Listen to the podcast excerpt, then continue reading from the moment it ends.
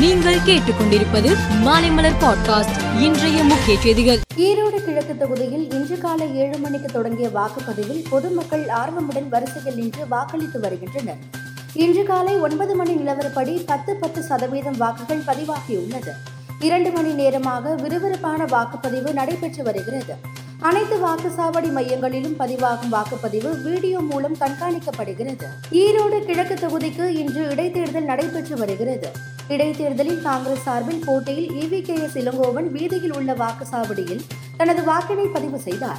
நாம் தமிழர் கட்சி சார்பில் போட்டியிடும் வேட்பாளர் மேனகா இன்று தனது வாக்கினை பதிவு செய்தார். தேமுதிக சார்பாக போட்டியிடும் ஆனந்தும் வாக்களித்தார். பொதுமக்கள் அச்சமின்றி வாக்களிக்க அனைத்து ஏற்பாடுகளும் தயார் செய்யப்பட்டுள்ளதாக தேர்தல் அலுவலர் சிவகுமார் தெரிவித்தார். மேலும் மக்கள் அனைவரும் தவறாமல் வாக்களிக்க வேண்டும் என்றும் சிசிடிவி கேமரா மூலம் வாக்குச்சாவடிகள் கண்காணிக்கப்படுவதாகவும் கூறினார். இரண்டு நாள் பயணமாக அமைச்சர் உதயநிதி ஸ்டாலின் டெல்லி செல்கிறார்.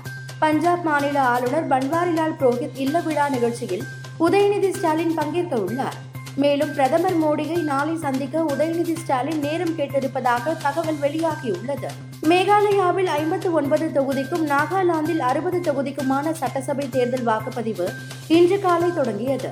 பொதுமக்கள் வரிசையில் நின்று ஆர்வமுடன் வாக்களித்து வருகின்றனர். தேர்தல் குறித்து பிரதமர் மோடி ட்விட்டரில் மேகாலயா நாகாலாந்து மக்கள் தவறாமல் தங்களது ஜனநாயக கடமையை நிறைவேற்றுங்கள். முதல் முறை வாக்காளர்கள் இளைஞர்கள் அனைவரும் வாக்களித்து புதிய சாதனையை படைத்திடுக எனவும் கூறியுள்ளார். ஐம்பத்தி இரண்டு வருடமாக இன்னும் எனக்கென்று ஒரு வீடு இல்லை.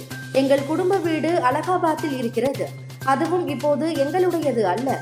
நான் இப்போது துக்லக் லேனில் பனிரெண்டாம் என் வீட்டில் வசித்தாலும் அதுவும் எனது வீடு அல்ல என நவராய்பூரில் நடந்த காங்கிரஸ் மாநாட்டில் ராகுல் காந்தி பேசினார்.